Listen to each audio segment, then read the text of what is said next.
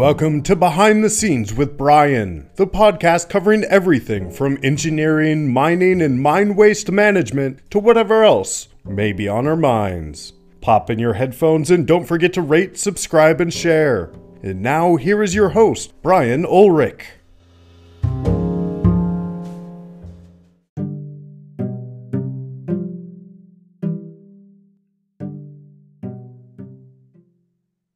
Everyone, this is Brian. This is Behind the Scenes with Brian, and today I'm joined by Sabrina Dias. Sabrina, how are you today? I'm good, thank you. How are you? Yeah, really well. We met at a wonderful conference at the Broadmoor a few weeks ago, the Gold Mhm. Forum, and uh, just I wanted to chat with you a little bit more. We spent a lot of time chatting, but I didn't find out too much about you. So, so first of all, where are you today? You're in Toronto? I'm in Toronto. Yeah, Okay. my home. Right. Mhm. Yeah, okay, okay. Well, Sabrina, tell us a little bit about yourself, your background, your education. Sure.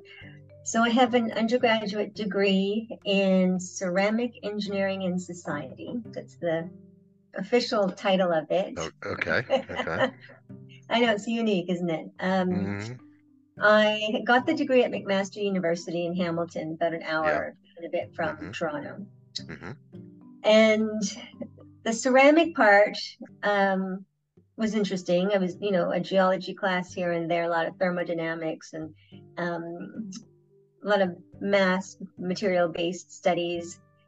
The society part of the degree, it was a new a new degree offered at McMaster. I don't know if they still do it. I think they should. Where um, instead of the four year strict engineering program, it they spread it over five years. And and within the five years you take uh, courses in things like ethics in engineering and Ah, the history of technology. Uh, and you then it was interesting you also get room for uh, selecting optional courses. And a minor i took uh, cultural anthropology and women's studies Okay. Oh, and then you also take course courses. The engineering and society students would take courses with the arts and science students, and that's a very um, it's kind of a, a very tough program to get into at McMaster, the arts and okay. science. Yeah. Uh, so we at least had a lot of healthy debate with the arts and science students between the engineering students.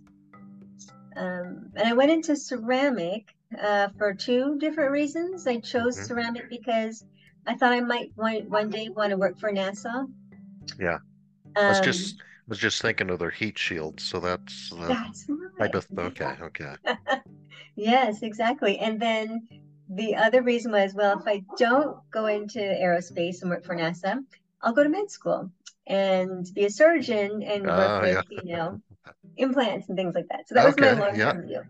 And I chose engineering as well because I knew you could start working right after graduation. Like you didn't, Yeah, I was just concerned if I studied biology, then where do you go to be a biologist? So right, right. I was thinking ahead. Yeah. So that was my education. Okay. Um, I also did an internship. So actually, it was a six-year degree because I took a year off to do an Oh. internship. I Okay. worked at IBM, IBM Canada, uh, in their Mm. tech support. Yeah, that was a long Uh, time ago. Yeah, not that long ago. Oh no, it was the '90s. Yeah, okay. yeah, okay, that's a long time ago. It's a matter of perspective, I suppose. I guess so. So, so Sabrina, once you got out of school with your degree, what what did you do? What what did you, and what did you think you wanted to do besides working for NASA? Um, well, while I was studying in my last year, the summer before my last year, my mom got very sick. Mm, So um, she got cancer. So I, I needed a job right after school. At least that was my goal. I just, you know, we needed to hunker down and take care of business. yeah. Uh, as a ceramic engineer, I, there wasn't much in my field in the Toronto area. Uh, but I did get uh, contacted by a company in Cleveland, Ohio, uh, called Ferro Corporation. It was a, I don't know if it's still around, but it's a pigment corporation. And Okay. I was offered to join their uh, color R and D team. So, and Cleveland was close enough enough to Toronto so that I could come home on weekends. Um, Okay. Yep. Yep. So that worked well. And it was a good job. Uh, and it was actually it was a real it was one of my favorite jobs in my career because as an R&D scientist, Yeah. you get um, protected by man by your manager to be as Oh. creative and innovative as you want. Oh, okay. Um, Okay. You know, like you still had mandates to, you know, Yeah. test the weather weathering of certain Okay. materials and stuff, but we we used to do our manager used to do fun Fridays. So at Mhm. noon on Friday, Oh, yeah, if you were yeah. done your work in the Uh-huh. afternoon, you could do whatever you want. We had a I remember a cadmium furnace in the, the lab at the back where we could blow shit up, as we used to say, and just just have fun Yeah. because that's where Oh, that's innovation cool. comes from. Yeah, Yeah. yeah. Um, so I did. I was there for um, I think a year and a bit. Mm-hmm. Uh, and when my mom passed away, Mm. I moved back to Toronto because I Yeah. had a 15 year old sister. So, and the agreement, I mean, my mom and I had talked about it that I'm the older one. So, oh, my dog's joining us. Um, Okay. uh, we had agreed, you know, that I'm all done. You know, I've been baked and, and now I'm working. Yeah. And uh, so my little sister would need me. So that was always the agreement. So I resigned from Ferro and I moved back to Toronto to finish raising her. And I was looking for a job, but I needed anything really. Um, but the power of the universe, I guess, my manager at Ferro Corporation, Yeah. loveliest man ever. Hmm. He was a former Canadian, and when he worked in the Toronto area, mhm. he i guess kept in touch with one of his former employees and they happened to bump into each other like not more than a month after i moved home and his former employee said he was a refractory engineer at an engineering company hatch and apparently he said you know Yeah. god i need to hire a junior engineer I, there's no ceramic engineers anymore and my boss from Ferro, Ivan, said, I've got one. And she has to move back to Canada for her family. Um, so yeah, I, I, interviewed at Hatch. They actually didn't accept me on the first interview. They gave the job to somebody else. Oh. Uh, yeah, and then they called back like six months later and they said, okay, we'd like to put our offer back on the table. Yeah. Um, so I started working for Hatch in Mississauga and Uh-huh, I had yeah. no idea what what mining was at the time. Yeah. Yeah. Yeah. It Okay. was a So good experience. So Mhm. what what kind of work did you do for Hatch? I can't imagine. Uh, it, it would be in the it was in the furnace group they were called. yeah. Okay. So, So I au- worked.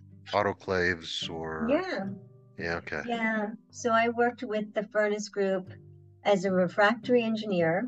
hmm Uh, we were one of two or three, I think there are three of us actually, who designed the brick linings for autoclaves, uh, for smelters.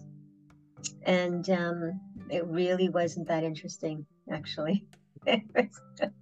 I was bored to tears. I mean, when you come from an R&D world Yeah. where the scientists are creative and it's fun Mhm. and you know, there'd be music playing sometimes, and you'd go to the pilot plant and you'd come back covered in blue dust. Like it was just, it was very Mhm. different.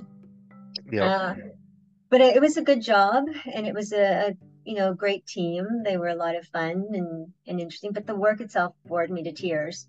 Yeah. Uh, so I would um, find things at the office to do that were interesting. So they always had lunch and learns.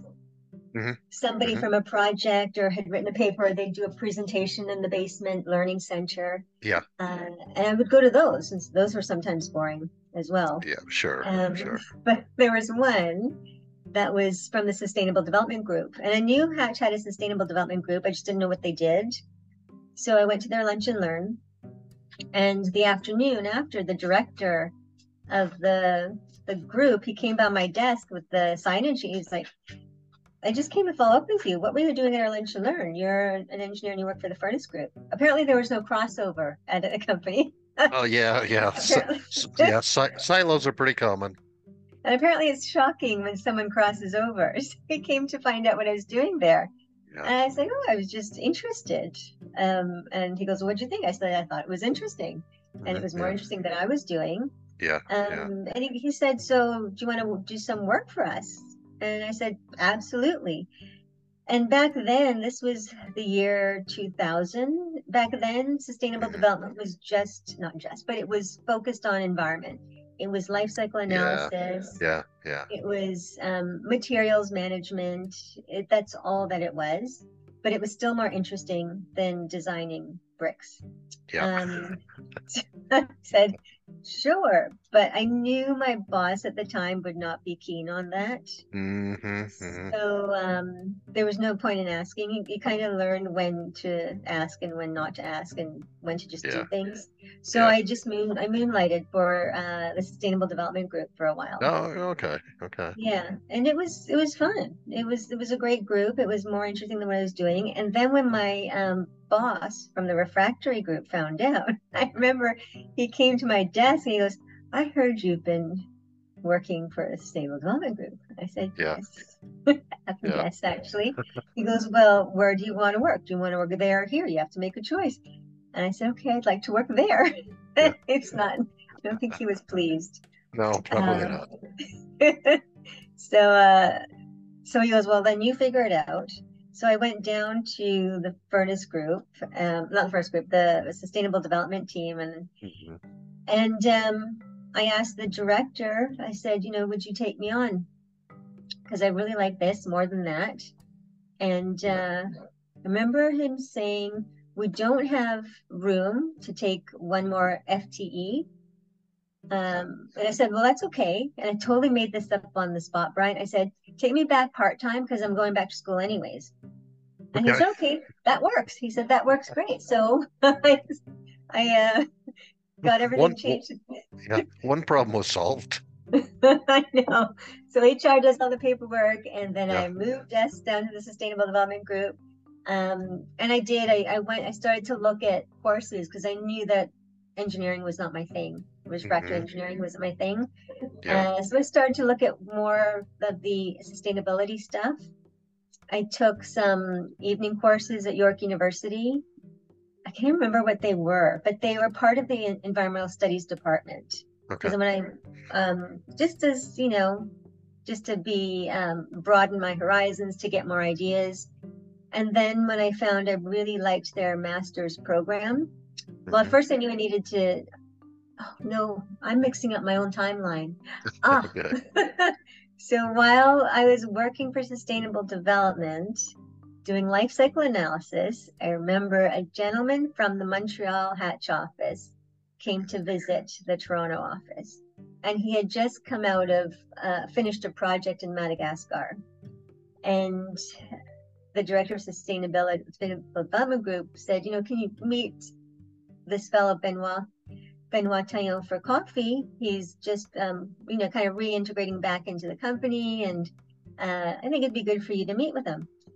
So I met him for coffee in the cafeteria, and it was like two hours because Okay.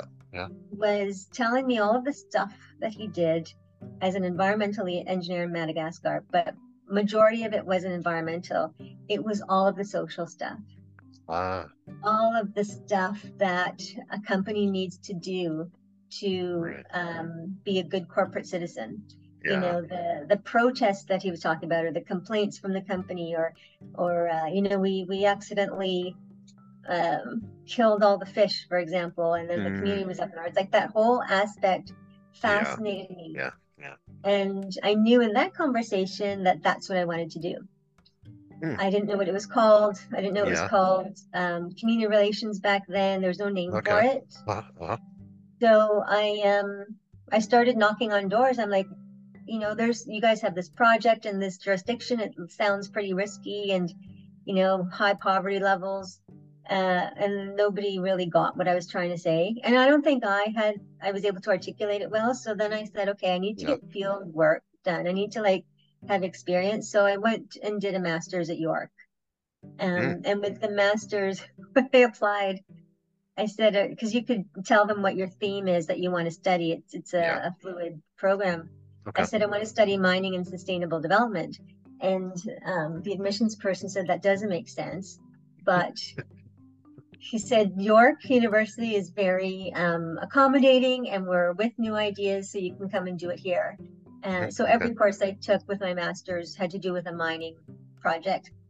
and um, I did my field work through the masters by going to Madagascar, uh, where Benoit spent his time on the project. Wow. And yeah, I, it was absolutely amazing, Brian. And this was like back in 2004 by this point. Mhm. Um, and even today, it oh, I always think about the people that I met in, on that project. So Yeah. I went there in 2004 for about six or seven months. Mhm. And for most of that, I lived with a community um, in the area of influence, we call it. So one of the communities that were being consulted by them. It was Rio Yeah. Tinto QMM project. Okay. hmm So I lived in a community called Manjumjumcha. And uh, I brought a translator with me. I hired her locally from the, Yeah. the main town. English, I think, was her third language. Okay. Um, so it was a bit of a challenge, but yeah. we would live there. We'd get up every morning. Um, you know, eucalyptus tea, natural eucalyptus tea, and, and Mhm, toast for mhm. breakfast. Go to Yeah. the village chief's chief's hut or house for morning check-in. Yeah. Tell them what we wanted to do. Like you know, we we were doing um, a gender study of the impacts of mining on this community. Hmm. Uh, then I would we go and sit with the um, village chief's wife and her circle of women, where they were weaving baskets, Yeah. and we'd spend some time with them, get the village gossip, and then we'd go out and, and do the interviews um, and Okay. focus groups, and then we'd Mhm. come back at the end of the day and report back to the chief saying everything went okay. You know, we didn't have any problems, or if we did have a problem, then you know we'd tell them.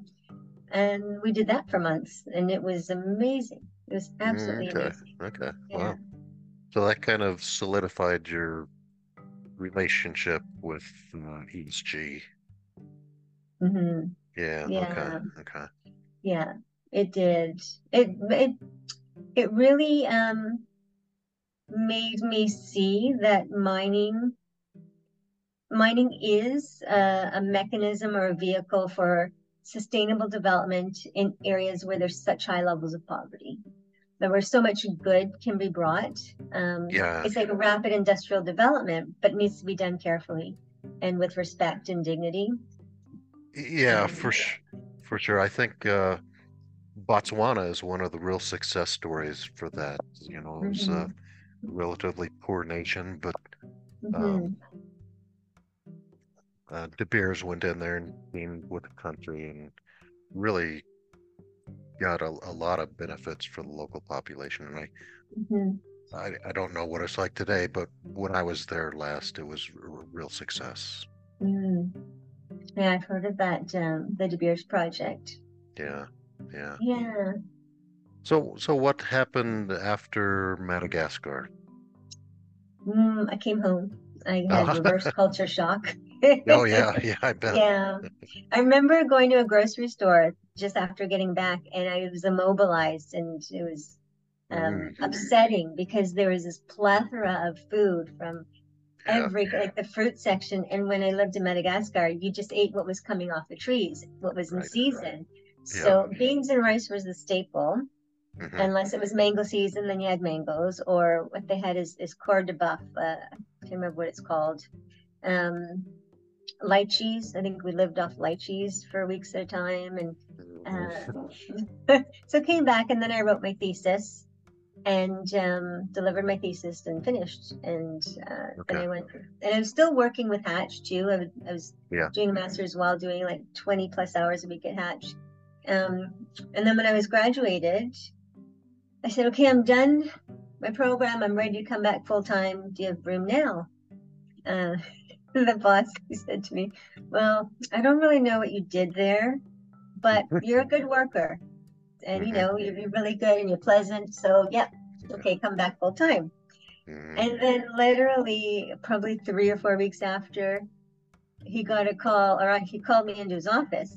And i said okay i just got off the phone for the from with the brisbane office and they're um, getting questioned by the client if we do this thing called external relations because Oh, they were operating they're building a project in new caledonia yeah. and on the other side of the island goro nickel the old Mm. inco site Yeah. It was like it was protested every day. They were lighting things on fire.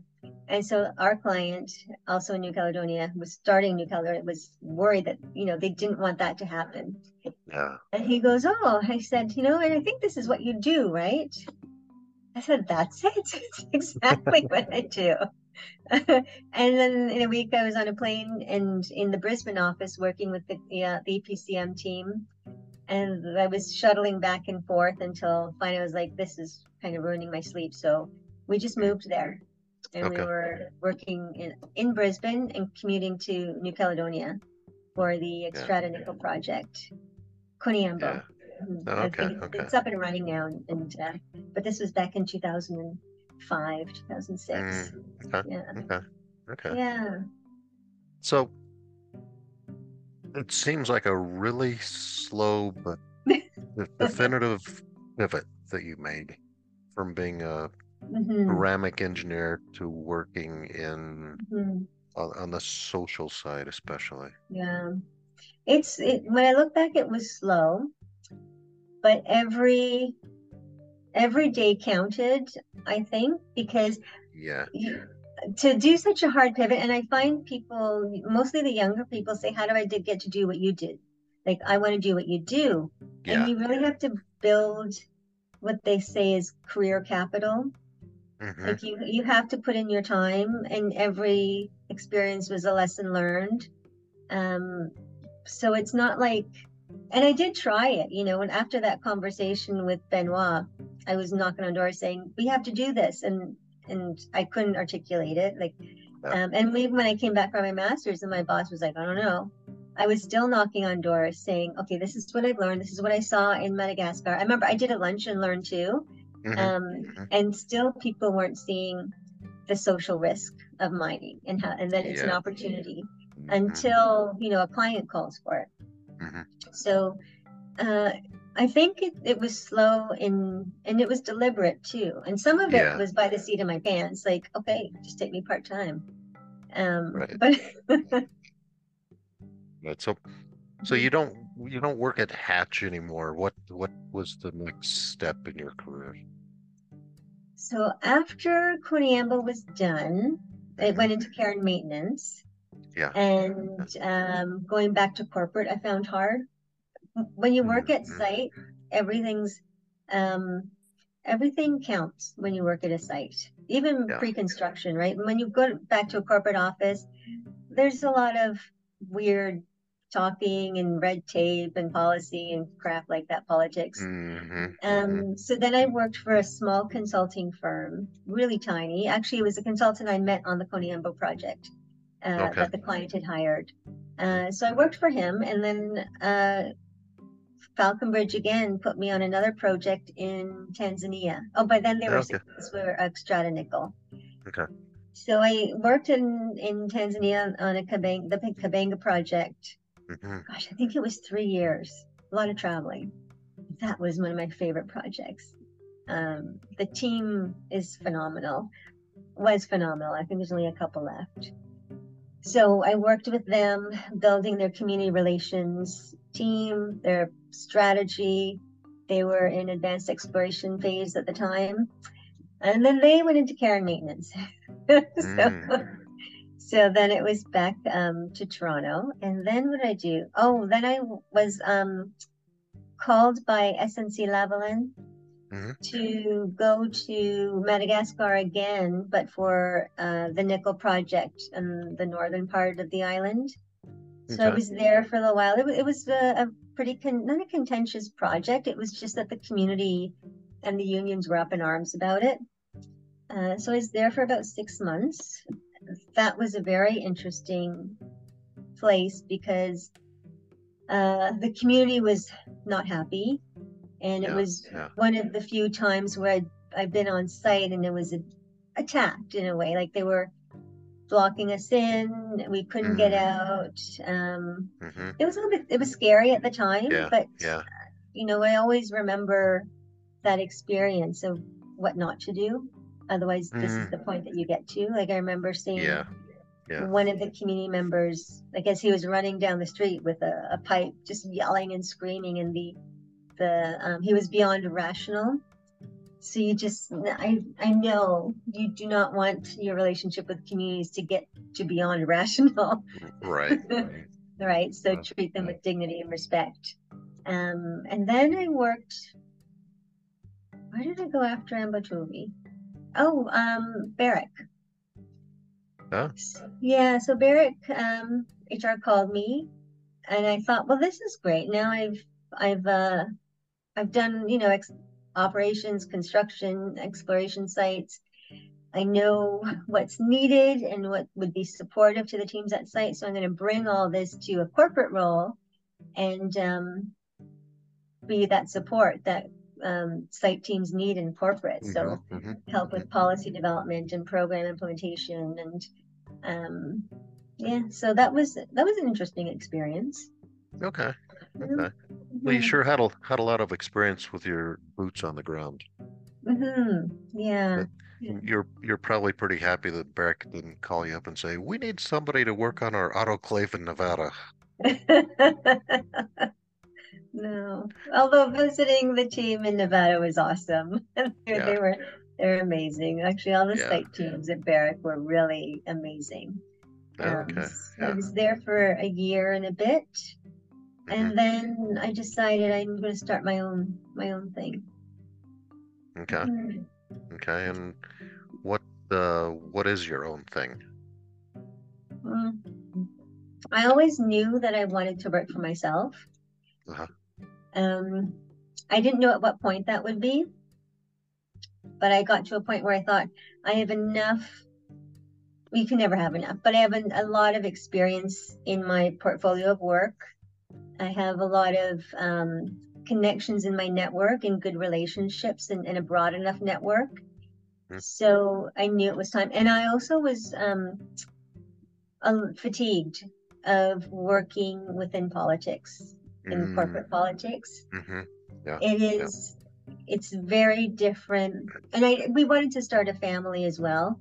And women in particular cannot sustain a fly in, fly out lifestyle when you're pregnant and have an infant. Yeah. Yeah. Yeah. you know, so um so I knew that it would be corporate uh while we had we started and had a family, but I just I don't have the personality for corporate. I don't play the game, Yeah. whatever game it is. Yeah. yeah. Okay. So, Okay. So then I And so- started with one contractor, or con- and it just one contract, and it led to another, and and SOOP Strategies is born.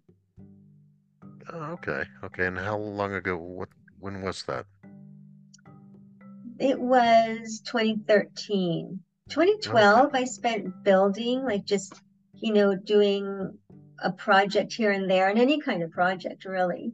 Um, 2013, I had my son and still continued doing small projects here and there. Once he got into daycare, uh, around 2014, 15, it started to get busier and busier. Um, we we grew or kind of organically. I whenever I get an invitation to speak to a school, a university, or a high school, I Uh-huh. always go, and Mhm. that's where I met um, one of my first uh, contractors. He was a, a student at Schulich Business School, and I was asked to go and, and teach one like a guest lecture. Mhm. Um, and he said, you know, do you mind if we meet for coffee or like just mentoring over the time? I said, absolutely. Oh, okay. And uh, he was one of my first contractors, just because Oh, we, okay. went yeah, and it's it sort of Yeah. grew organically.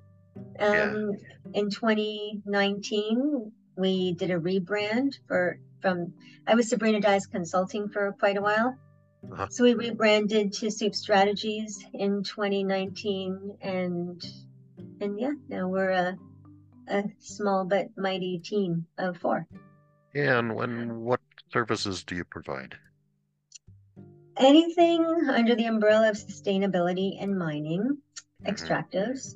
Uh, there's probably two main areas. We do quite a bit of sustainability reporting. And then on the other side, we do a lot of strategy development, strategic planning, uh, policy, and as well, we do impact assessments, social impact assessment, human rights impact assessments. We help clients with preparation for audits, like a TSM audit um, Oh, or a okay, okay. GRI audit.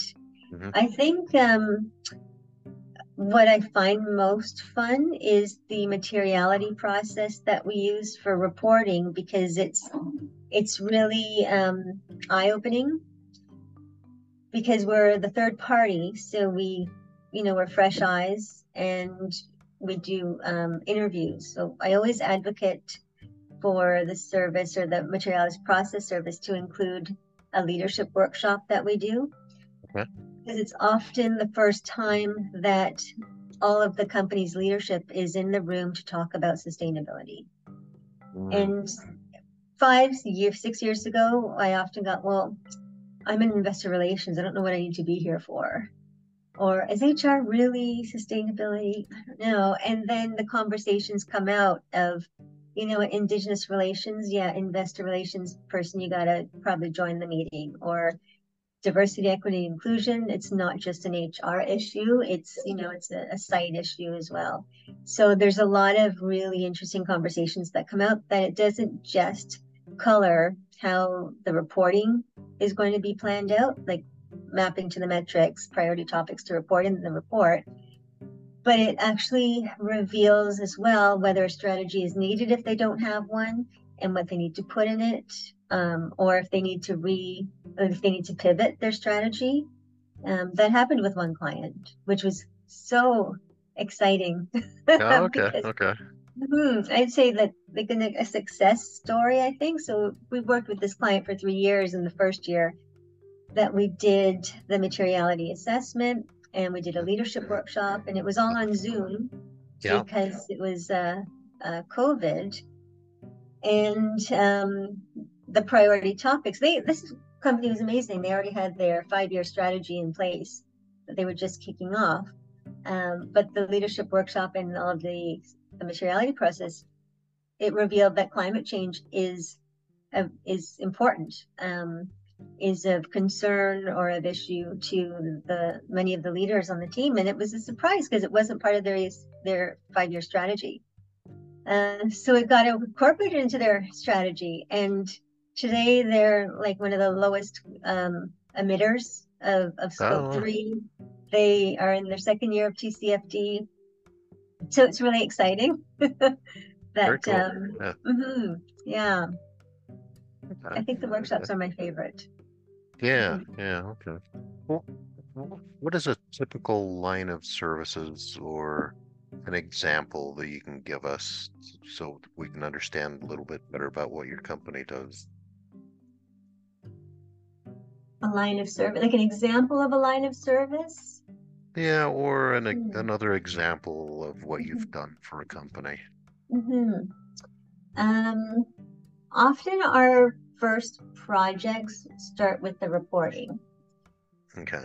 Uh, and the materiality process, it peels back the layers of the business, the layers of the onion. It um, it's eye-opening to see everything on on the paper. Uh, what we do is we generate what's called an ESG profile, which we Mm. copyrighted a couple of years ago. Okay. So we, when we do the desktop study, when we do the stakeholder interviews and the focus groups or the leadership interviews, we, we analyze all the transcripts and the documents. Uh, one of my courses, like I was telling you at um, York, part of the master's was qualitative research methods. So, which I love, and, and we take this research method to the analysis and we quantify um, the say the number of times ESG topics is mentioned and in, in what way, so that we come out with a, a bar chart in the order of materiality of the ESG topic. Um, and it can be quite revealing. Sometimes they're surprised. Well, health, and safety is our top thing. We're always, you know, we think about all the time, but it's at the bottom of the chart because they think about it all the time. It's second nature to them. It's not a concern. Um, so it's kind of revealing that way. Where was I going with this? Ah, um, usually the first sustainability report is it serves as a baseline. Okay. Mhm. Okay. And then from there, the client will um, take a look at it and say, this is where we are. And then we'll say, well, where do we want to go? So we've worked with clients on their where do we want to go part in terms of their sustainability goals and targets. And I like to ask them, what do you want your company to be known for? Mm. Sometimes it's easier to answer, what do you not want to be known for? Well, I don't Yeah. want to be known as the rape and pillage mining company of the, Right, of the century. I want to be known for um, being the best corporate neighbor Mm. um, and helping them set their goals. And it's a very um, not tedious process, but it's kind of like you're pivoting. You're asking your a company to pivot. So Yeah. it goes in drips and drabs, but it's really about perseverance. So okay, we've got what you decided are your priority topics that you're going to set major goals to. You want to be carbon neutral by this date. You want to be 50% women on the board by this date. How are we going to get there? And it doesn't happen in one session.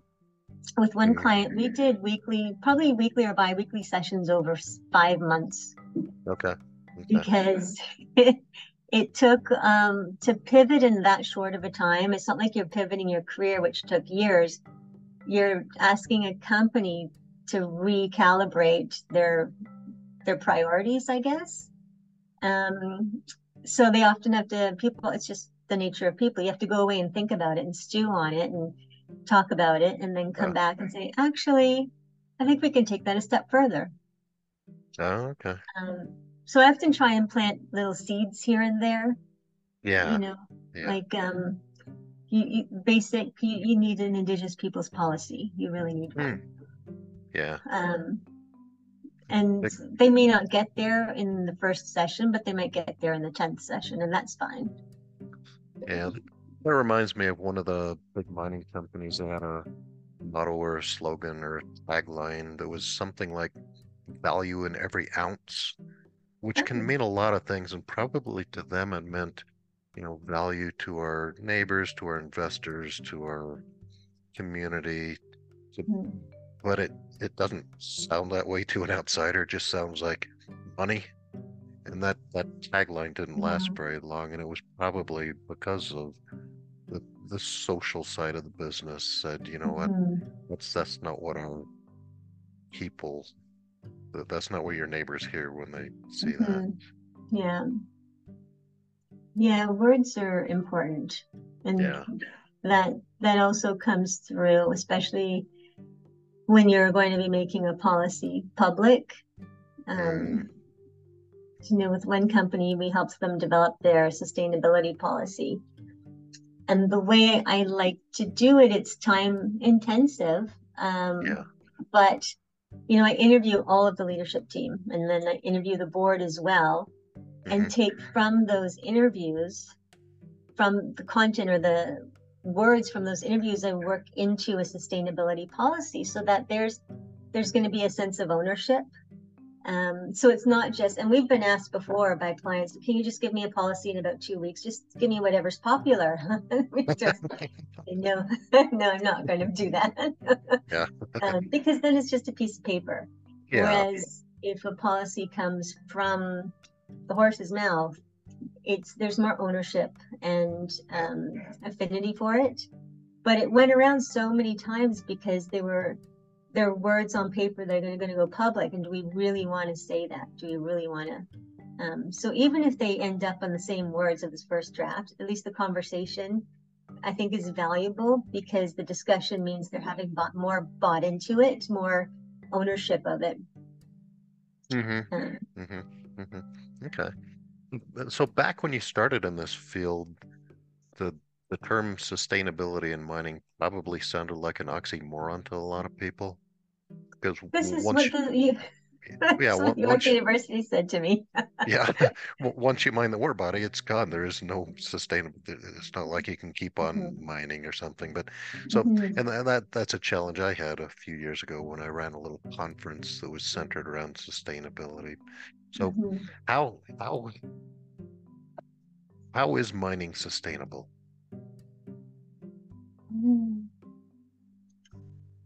You are taking something out of the ground and not putting it back. So, Yeah. you know, by definition, there. However, there's the way it can be done so that the people who are going to be impacted, and not just the local communities, but even, you know, downstream, the use of your product Yeah. um, is is respectful and um, is respectful of the environment, is respectful respectful of the people that you engage or you hire to extract it. I mean, they call it ethical sourcing. They, there's a lot Mhm. of names for all of this, right. but Right. Right. um, at the basis, I think it's about treating people how you would want to be treated. hmm So, you know, how would you treat your employees? Uh, fair pay and all that stuff. Um, how do you, and do you even engage with the local communities, not from a top down, from a, you know, a colonialist perspective of we're here Yeah. to take the ore out and we'll just give you what we think you deserve Right. Right. Right. but as a partnership, as a partnership, or Yep. um, as a marriage. You know, Yeah, you're, yeah. you're, there's benefits. There's everything. is it's a, is of mutual benefit. It should be of mutual benefit, mutual respect. Um, yeah, and without trying to hurt anybody, Yeah. basically. Yeah.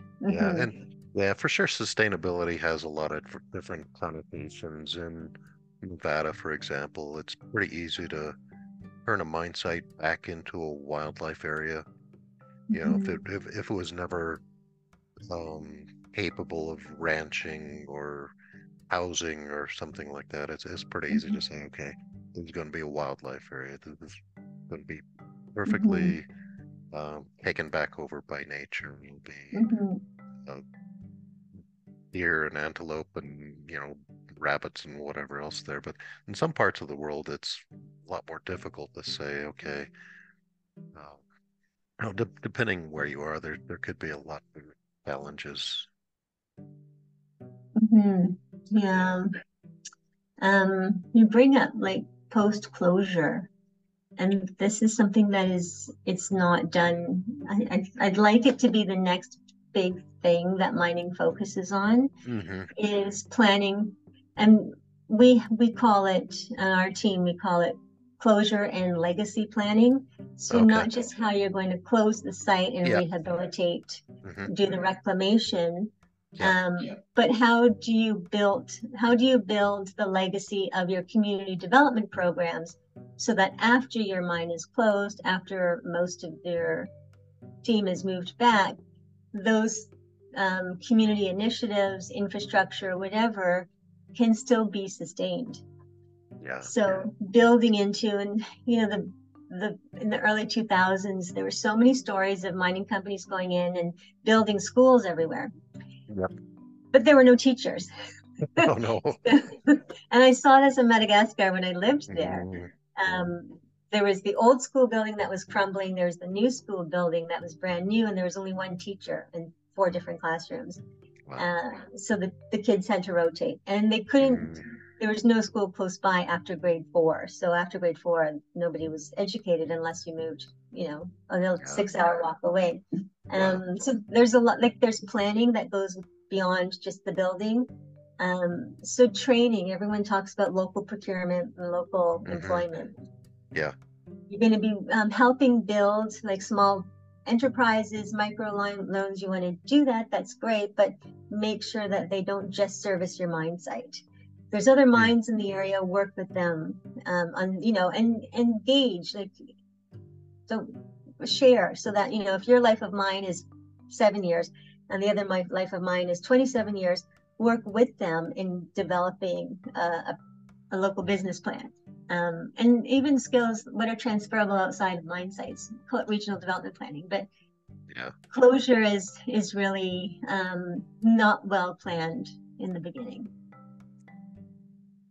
And no, and I, I agree, and and I, I think it's it's one of these things. So, when I was a little kid in elementary school, we were told that soccer was going to be the next big sport. It was 10, 10 years away, and I think soccer still isn't a big thing in the U.S. I Mhm. know that it's a thing, but it's not a big thing. Mhm. And it's kind of like closure planning. Know, 10 years ago, or 20 years ago, or 30 years ago, we are all saying that's this is the next big thing, and it still isn't as big of a thing Mhm. as it deserves to be. mm-hmm. Yeah. But and and and okay, okay, part of that is because the mining company never wants to stop mining, so it, it's a moving target. The the goalposts are always moving. So you know your waste dumps is always getting bigger. The underground is getting bigger. The, the whatever is getting bigger and changing over time. And there's two of these instead of one of them. So it, it can be a real challenge. But I I think I think. Um, it, it certainly deserves more attention than it's been getting. It's Mhm. just, it's like soccer in the U.S. You know, some someday it'll be the next big thing. It is in Europe and South America. Yeah. It's getting bigger in Canada. Yeah, yeah, I would think so. I would think so. Mhm. Sabrina, it's been really fun catching up with you, and I, I think I've gone through all the questions I had for you. Was there something you wanted to talk about that we didn't touch on already? Probably, I think this kind of riffs off of the closure planning. It made me think of something I would like to add is Okay. um, sustainable development is is about um, long-term planning, future planning, Mhm. and it's that's a huge that's a huge part of sustainability. I think where that gets blocked is leadership. Often CEOs or maybe even GMs, they're just thinking, well, I'm only going to be here for five years. So what do I, Right. I want to get done? Yeah, yeah, Um, and leadership, I think the best leaderships are the ones who say, well, when I'm done in five years, this is what's going to continue. This is what I'd like to continue. Yeah. It's um, the stop start that happens with turnover in, in leadership is, is one of the problems in, I mean, business in general, but with especially with sustainability. Yeah, yeah. Okay, okay. Well, Mhm. that's, that's that's great, Sabrina. I know that you're quite busy uh, doing what you do, but I'm I'm gonna let you go now. But I really appreciate you spending time with us and sharing your stories. Thanks for having me, Brian. It was so nice to have met you. I'm glad I met you at the forum. Yeah. And uh, Yeah, yeah, thanks for having me. absolutely. It's been been my pleasure, Sabrina. Until until we meet again. Okay, for Alright. sure. Mhm. Thanks, Brian. Bye bye.